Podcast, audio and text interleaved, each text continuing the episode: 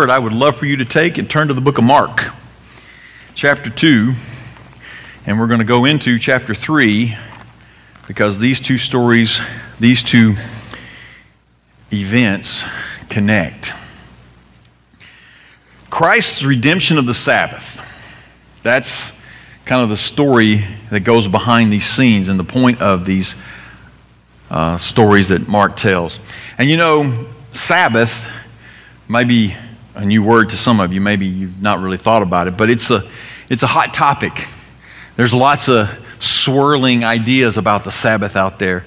Some of us have made up our minds how we're going to use Sunday because we call, we call that the Sabbath, but it really isn't, and I'm going to explain that. But, but we don't need any more advice. We, we know how Sunday's supposed to go, but we may have figured it out in our own minds, but I really wonder if we have. And I'm hoping that you'll get as much out of this as I got this week about how we're supposed to spend our Sundays. The real Sabbath debate must lead to soul searching.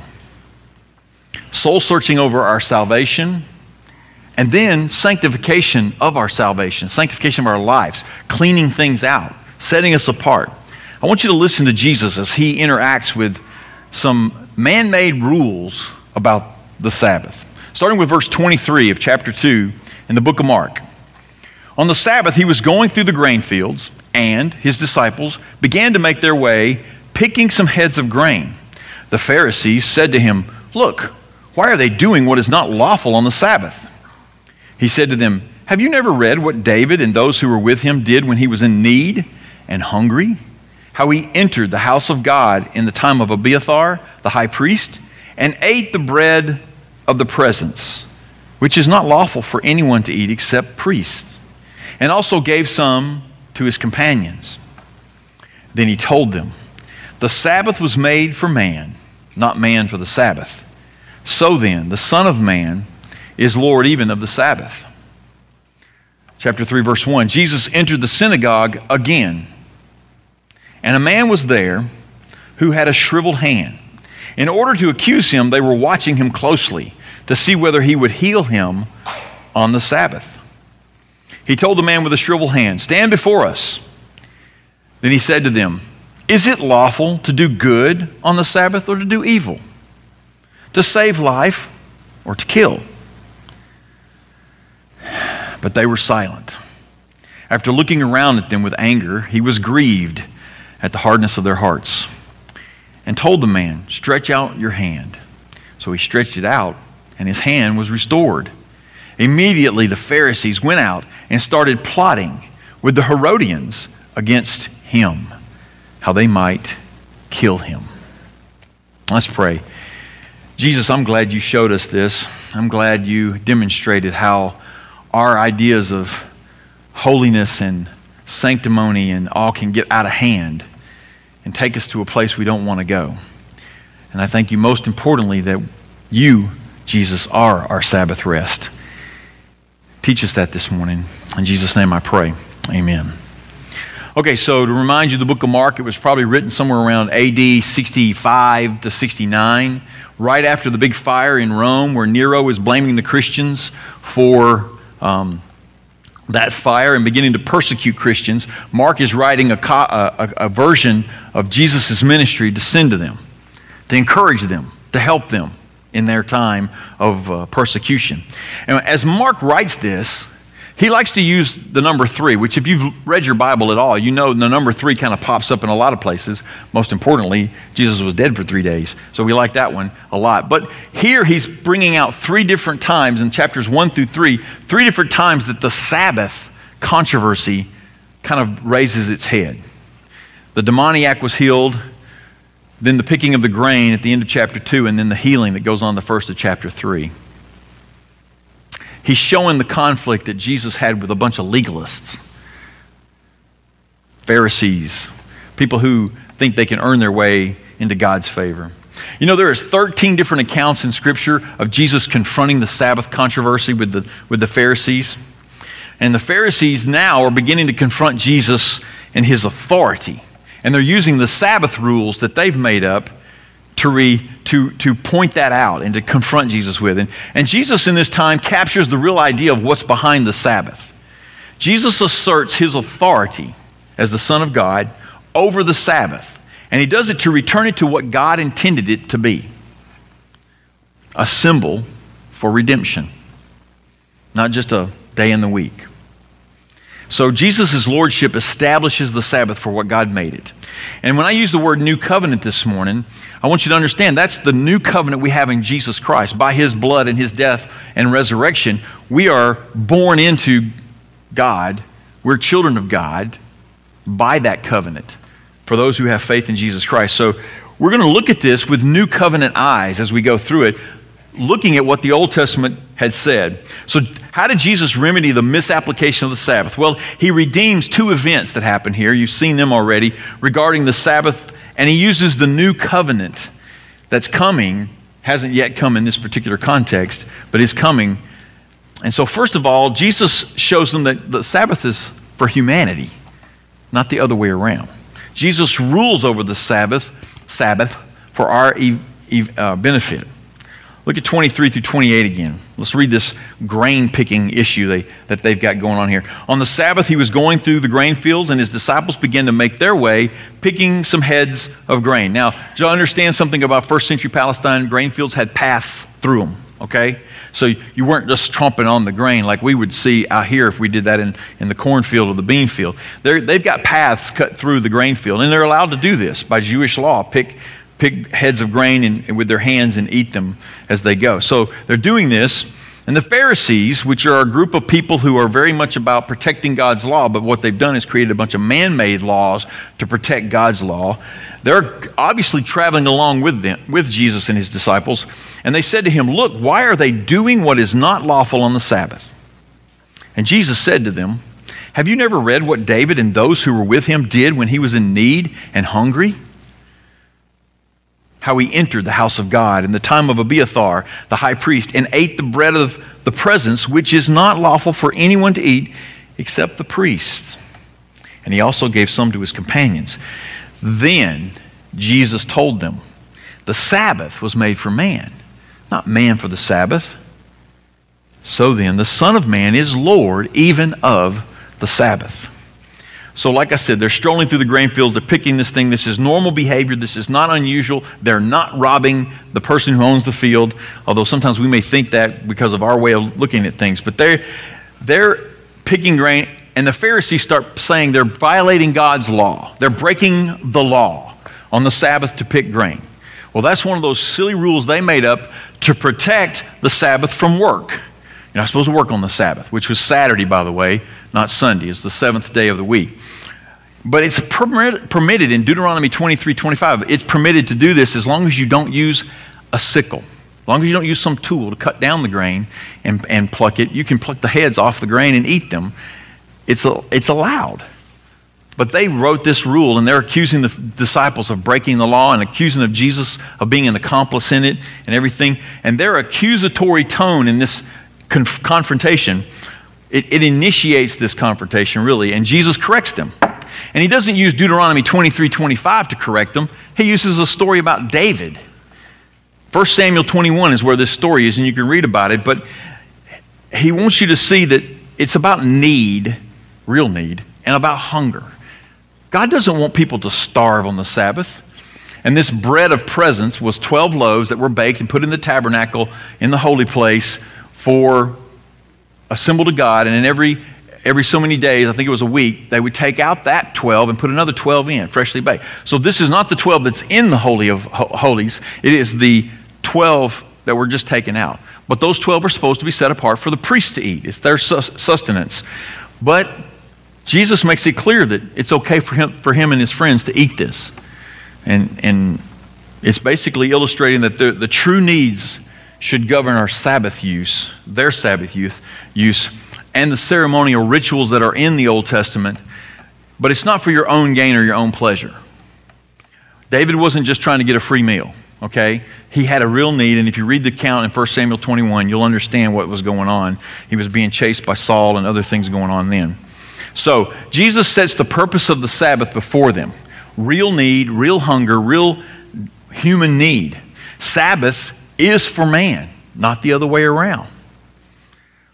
And so now we can step back a second and we say, okay, in the new covenant, how does this look? Well, the Son of Man, which is a way Jesus referred to him in the Gospels, Son of Man is Lord of the Sabbath. He's Lord of the Sabbath, and that makes all the difference. So he gets to interpret how it's used. So, right there, even though people may have thought David had broken some law by eating the bread of presence, Jesus makes it very clear nope, David did not break any law. He was allowed because he had a need. Jesus rules the Sabbath for our benefit. Now, we kind of can accept that because most of us have been in church most of our life, but, but I want you to pay attention. Here's really how Jesus sets the Sabbath in its right frame. First of all, know where the Sabbath started in creation. In the beginning, God created the heavens and the earth. He worked for six days, rested the seventh. Now, if you know God, He doesn't need rest, okay? He just stopped, which is what the word Sabbath actually comes from. He stopped His work because He was done. So He created man on the sixth day, Friday, and on Saturday, he stopped. He stopped his work and he rested. That's where it starts. Then God gave a command in Exodus 28 keep the Sabbath day holy, remember it. And then all the uses of what you could and couldn't do. There's a story in Scripture of a man picking up sticks on the Sabbath, and he gets stoned because he broke the Sabbath. Because he was intentionally sinning against what God had commanded. He didn't have a need for the sticks for his fire, he didn't have that true of a need. So there is some serious penalties that went along with this. But now it's redeemed by Christ. In Hebrews chapter 4, the writer of Hebrews explains how we, as believers in Jesus Christ, have an eternal Sabbath rest. We do not have to work any longer for our righteousness.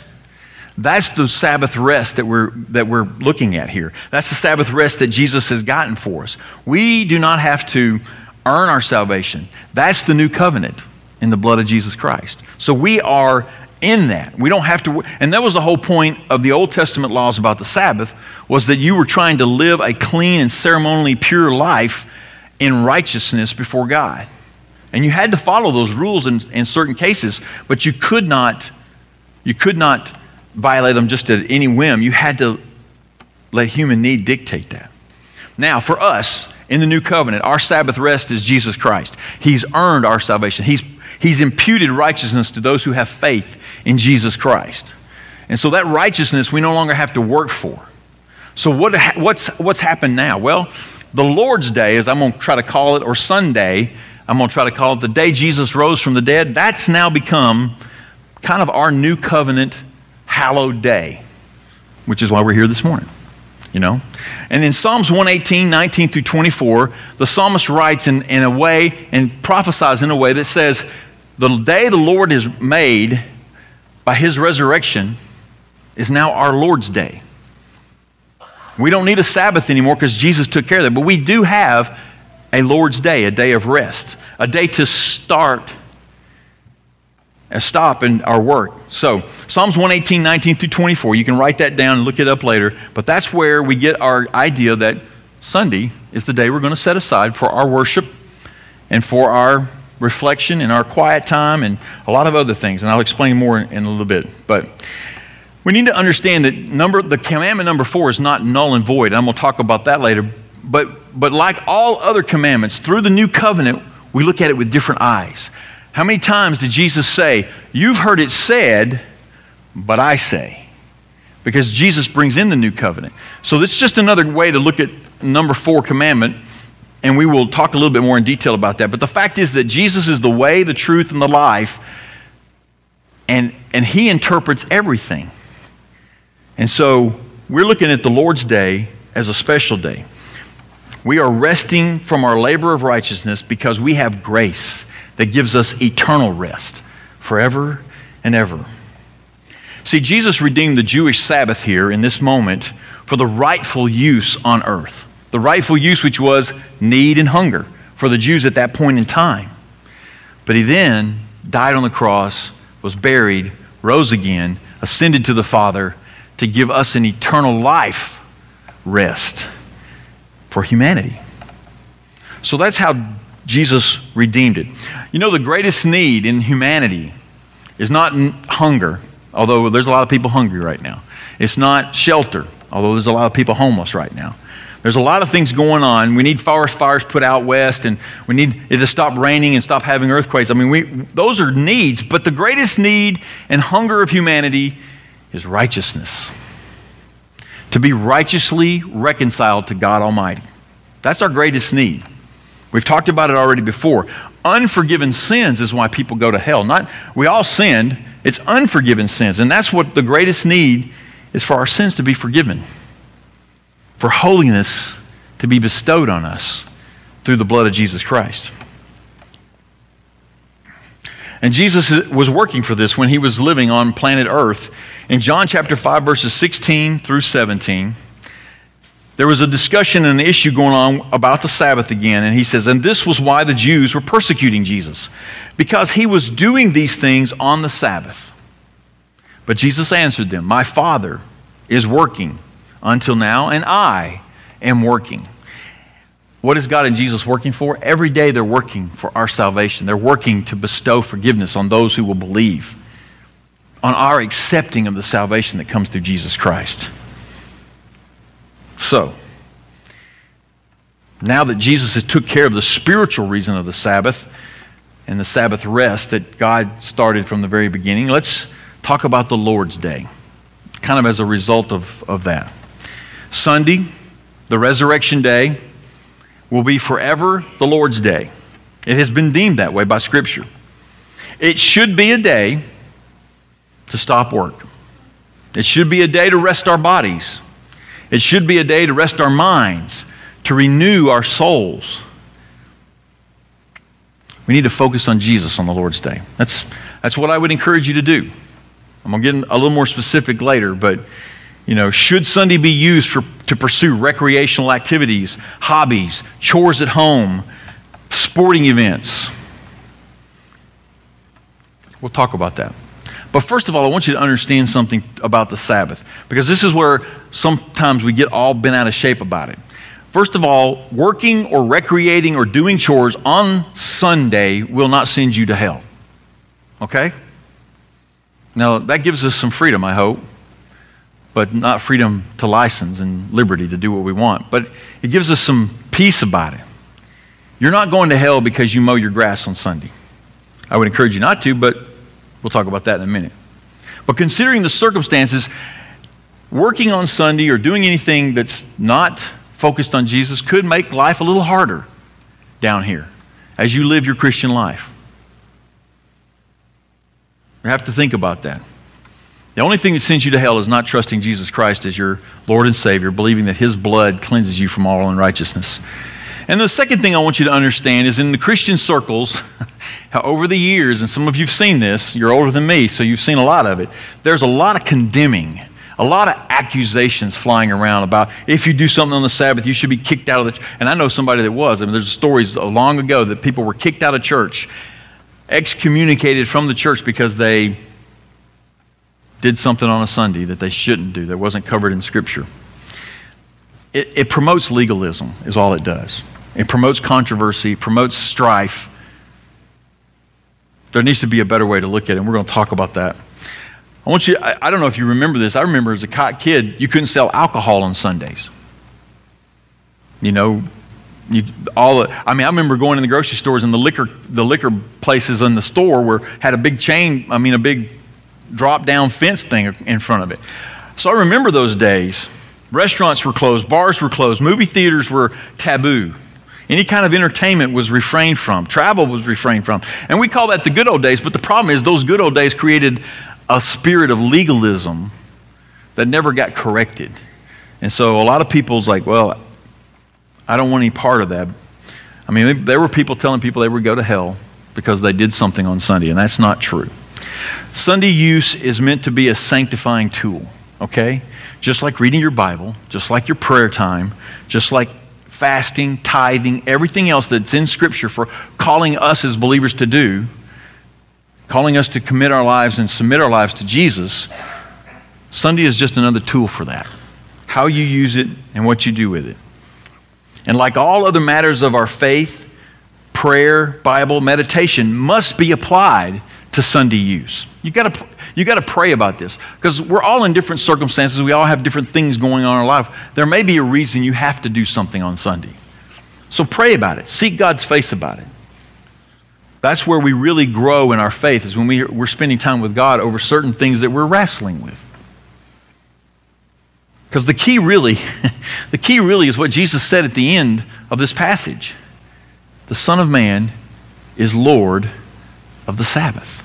Jesus is Lord of the Sabbath. He is Lord of the Sabbath. He is Lord of Sunday. He's Lord of every day, so you might as well accept that. So, how does your Lord want you to use Sunday? Ask Him. He'll tell you. Sunday was made special by the new covenant, by Jesus' death, burial, and resurrection. It was made special for the sake of humanity. First of all, for the forgiveness of our sins. We need to use it in accordance with that truth. So, the next thing, the Sabbath rules men, the Sabbath rules of men are corrected by the Messiah. Now Jesus really corrects the worst possible rule there could ever be for the Sabbath. Jesus returns goodness to the Sabbath. Chapter 3, verses 1 through 6. Let's read this again. This is hard to believe sometimes when you read it. Jesus entered the synagogue again, and a man was there who had a shriveled hand. In order to accuse him, they, the Pharisees, were watching him closely to see whether he would heal him on the Sabbath. He told the man with the shriveled hand, Stand before us. And then he said to them, Is it lawful to do good on the Sabbath or to do evil, to save a life or to kill? But they were silent. After looking around at them with anger, he was grieved at the hardness of their hearts and told the man, Stretch out your hand. So he stretched out and his hand was restored. Immediately, the Pharisees went out and started plotting with the Herodians against him, how they might kill Jesus. Wow. So we're in a different Sabbath time frame because they use the word again there at the beginning of chapter 3. So another Sabbath, another Saturday rolls around. Jesus, his disciples, and the Pharisees and the congregation are all gathered in some synagogue somewhere in first century Palestine to worship. At least that's what it looks like. and they have a special guest that day a man with a shriveled hand, a man with a hand that he's never been able to use. And Jesus knows that man's there. And he also knows that the Pharisees are there and what they're thinking. The Pharisees aren't there to worship, they're there trying to entrap Jesus. They're just wanting to catch him at doing something wrong. What for? Healing. How did healing, a God only event, become a problem in first century Judaism? Healing. How does such a merciful act become wrong? But that's what they were waiting for. Well, the Jewish doctrines of that time, the Judaism doctrines called the Mishnah, that's a fancy word for it. You can impress your friends with that. Mishnah, it prohibited non life threatening medical attention on the Sabbath. So I guess if you cut your finger, you couldn't put a band aid on it. Rub some dirt on it, it'll stop bleeding, right? No, and then, but emergencies could be handled. So always the question is what constitutes an emergency for them? Anyway, it's, it's a lot of irony here with Mark the way he's presenting this. First of all, healing is only done by God. God shows up in Jesus Christ and heals this man's hand, it evidently was okay for God to do something like that on Sunday or Sabbath, on the Sabbath. Anyway, it's a lot of irony. There was a demoniac healed earlier, remember, on the Sabbath. Nobody complained about that. Nobody started accusing him about that. Maybe because the Pharisees weren't around. I don't know. But maybe they thought that was an emergency. He's, got, he's possessed by a demon and he's interrupting our service in the synagogue. Heal the demoniac. But not the man with the shriveled hand, not on, on Saturday. God showed up to heal. It's man made foolishness, is really what it is. It's just man made rules that make no sense when, you, when it comes to the character of God, who is merciful, gracious, slow to anger, abounding in love See, this ties back to the reason Sabbath was made. It was made for man, right? Verse 27 it was made for man, not the other way around. So here's this man with a shriveled hand. So Jesus is properly interpreting the use of the Sabbath, and he confronts their hypocrisy. I mean, he, bring, he just brings the guy out front here and says, I need to ask you guys a question. And he does. He asks them some very pointed questions. Simple questions. Simple questions with obvious answers. It's, it's better to do good on the Sabbath. It's better to do to heal, to help. It's better to do those things on the Sabbath than evil and harm. But they're silent. You know what their silence says? They're cowards. They're cowards.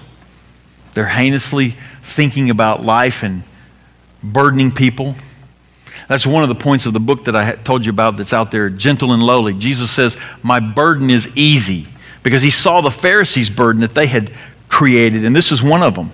They would rather let a man suffer with a hand he can't use for the rest of his life than be healed on the Sabbath. Wow. Talk about merciless. Talk about cowardly. So Jesus was righteously indignant. Now, I've never been righteously indignant about anything. I've never been righteously mad about anything. If I've ever been mad, it's probably sinful. So we sometimes want to hide behind that. He was righteously indignant over their false piety. He was grieved over the hard hearts they had because they were merciless. They didn't care about this guy, they only cared about catching Jesus doing something wrong. So Jesus commands the man to do something he had never done before in his entire life stretch out your hand. That's what he commanded him to do. He couldn't stretch out his hand, his hand was swiveled. Had been from a ch- childhood, probably. He stretched it out. And by faith, his hand was made well because he believed that this Messiah standing in front of him could heal his hand. The shame of that hand probably was burden. The humiliation that came from he had to have help in doing things because he probably couldn't manipulate too many things. He didn't have great motor skills in his hands. So he was humiliated by that, but it was overcome in that moment by faith. He believed Jesus meant what he said stretch it out. And he did. He extended a very healthy hand. Praise God that he did that. Thank you, Jesus. Yet, the Pharisees did not give glory to God. They didn't recognize it was right in front of them that God showed up because God's the only real healer. And Jesus is God. And they became jealous and they became enraged and they went out immediately. That's how upset they were. They went out immediately, and here's what they did they started plotting with a group called the Herodians. Now, these two groups are they're, they're worse than Democrat and Republican, okay? I mean, they are. The Herodians supported Rome. They supported Rome's empire. They supported Rome setting Herod as king over Galilee in this area. They were all for Rome. And they were Pharisees who were for Rome. But the Pharisees were Pharisees, Jews, who were totally against Rome. Tax collecting, all the stuff that went along with that. These two guys get together. Why? They have a common enemy and that enemy was Jesus Christ.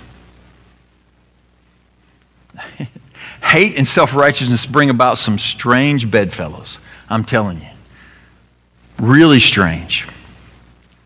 And in the midst of the hatred and the plotting, Jesus returned the Sabbath to its God given purpose, which was goodness and mercy.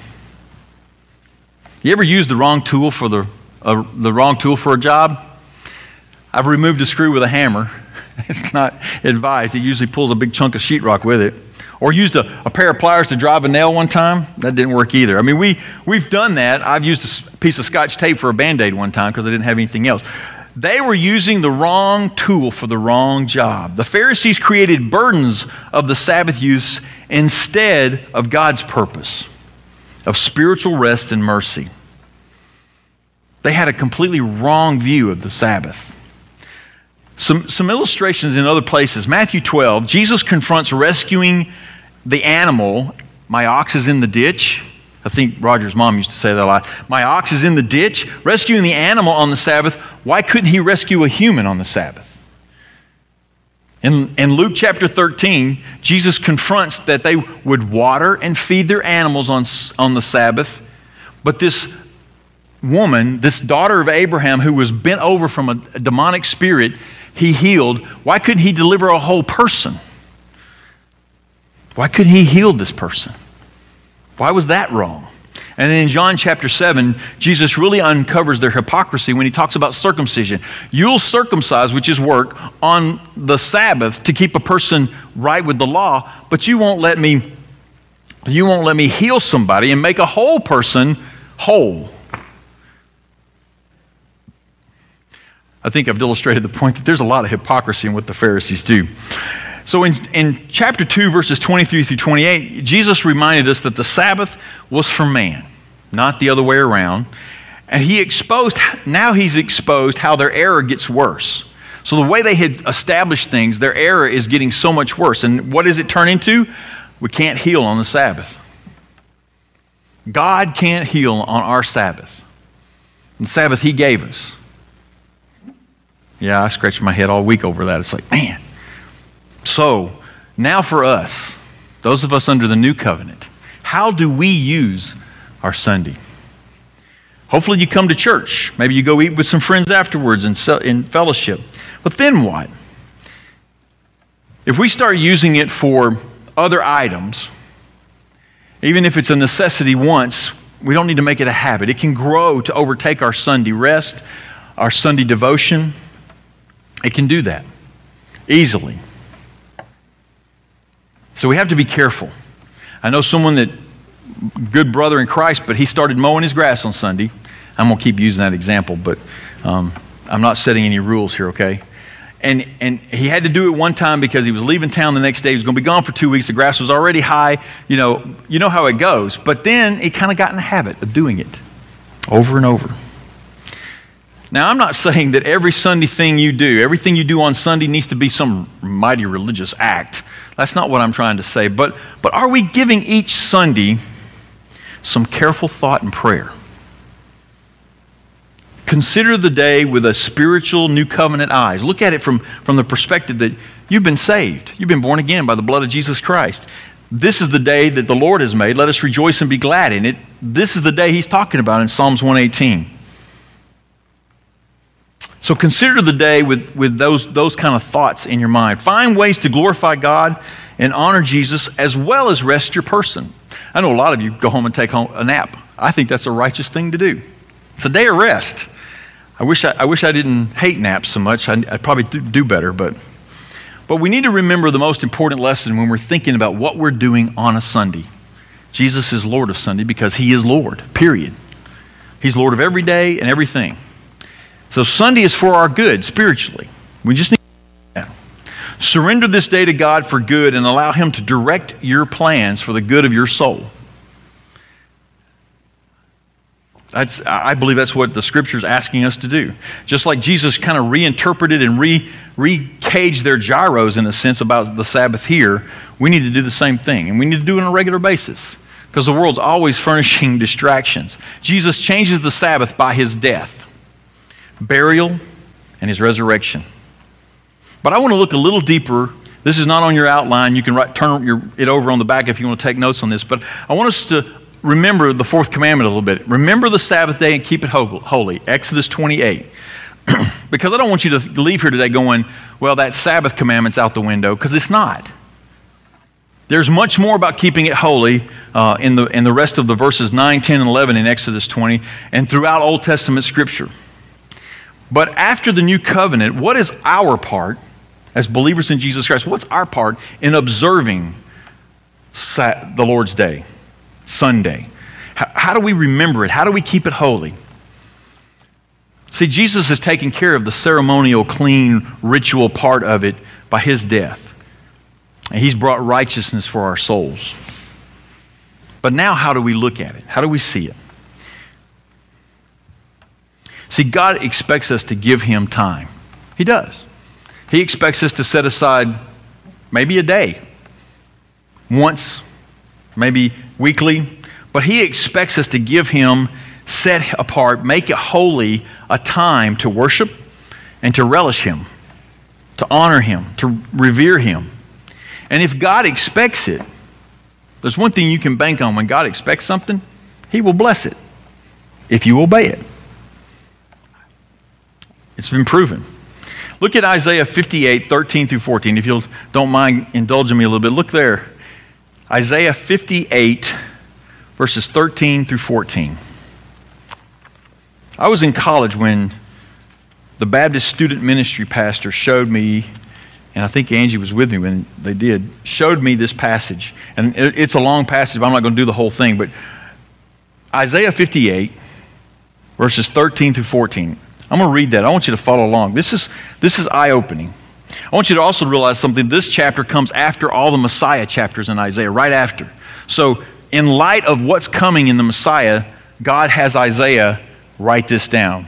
Verse 13 If you keep from desecrating the Sabbath, from doing whatever you want on my holy day, if you call the Sabbath a delight and the holy day of the Lord honorable, if you honor it, not going your own ways, seeking your own pleasure, or talking business, then you will delight in the Lord. And I will make you ride over the heights of the land and let you enjoy the heritage of your father Jacob. For the mouth of the Lord has spoken. I don't want that to be condemning, but I do want it to be convicting.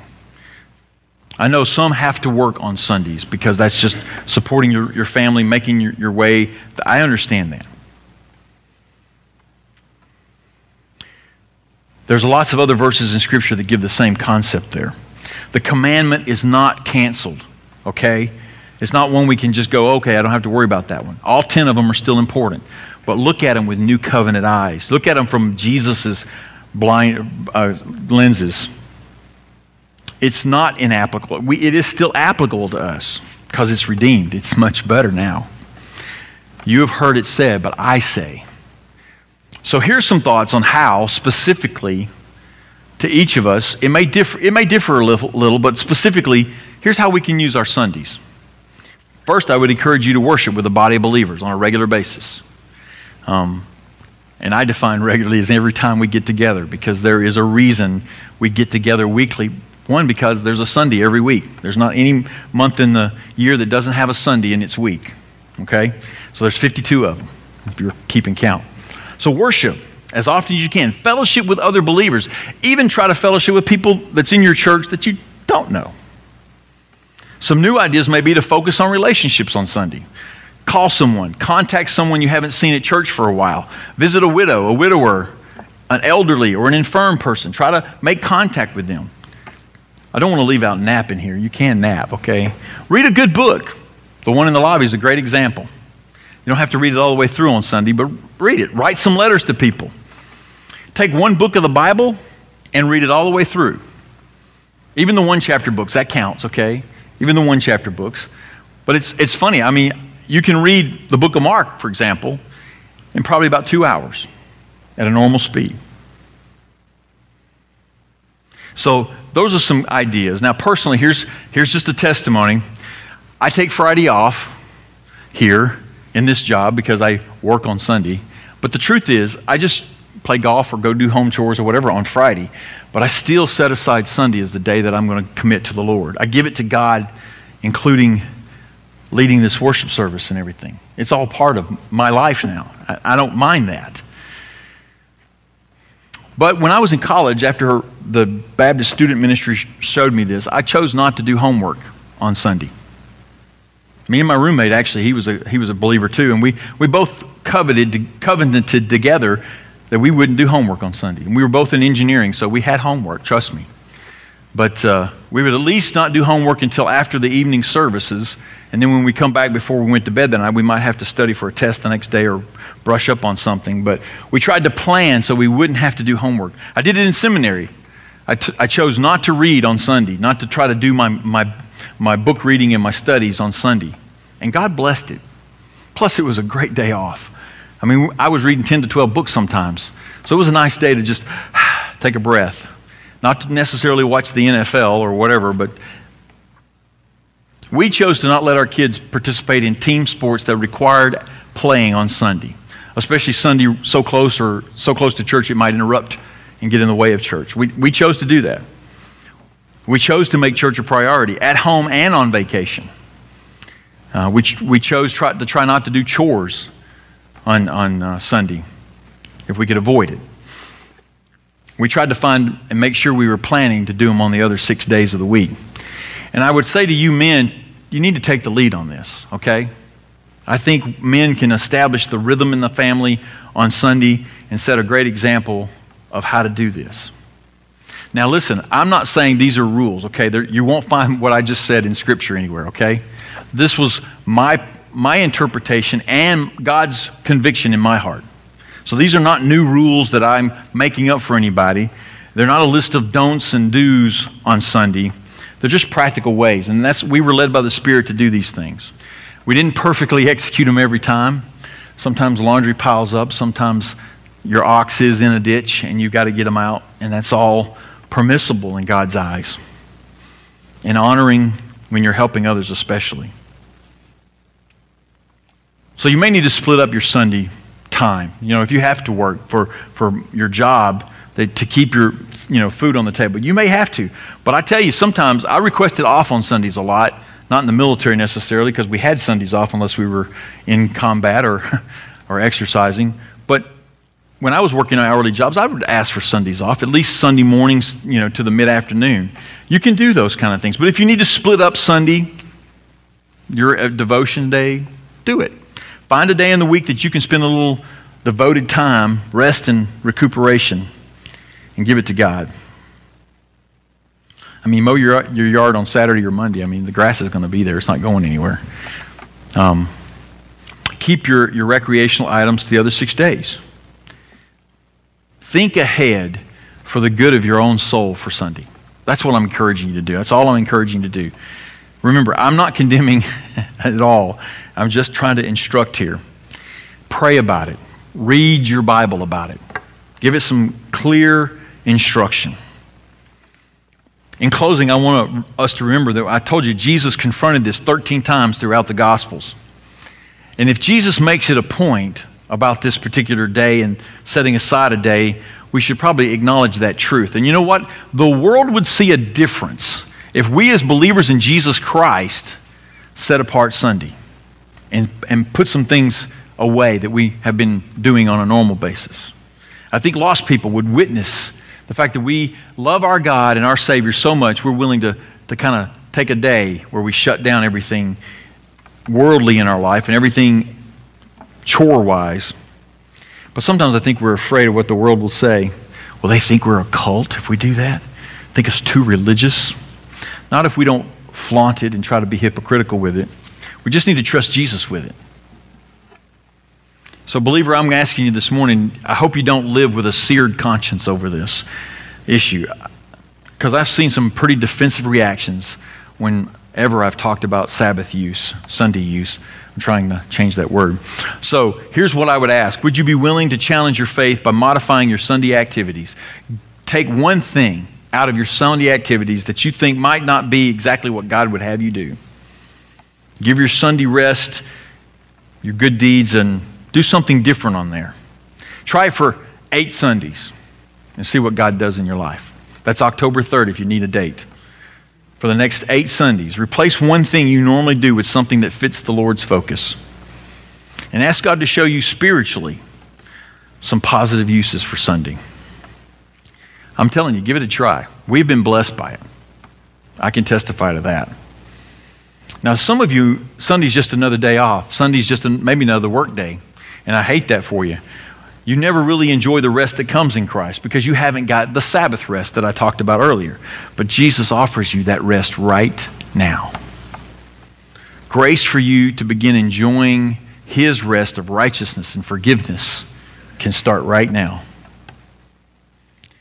Faith. Like the man with the shriveled hand, he had faith that the Messiah could heal him.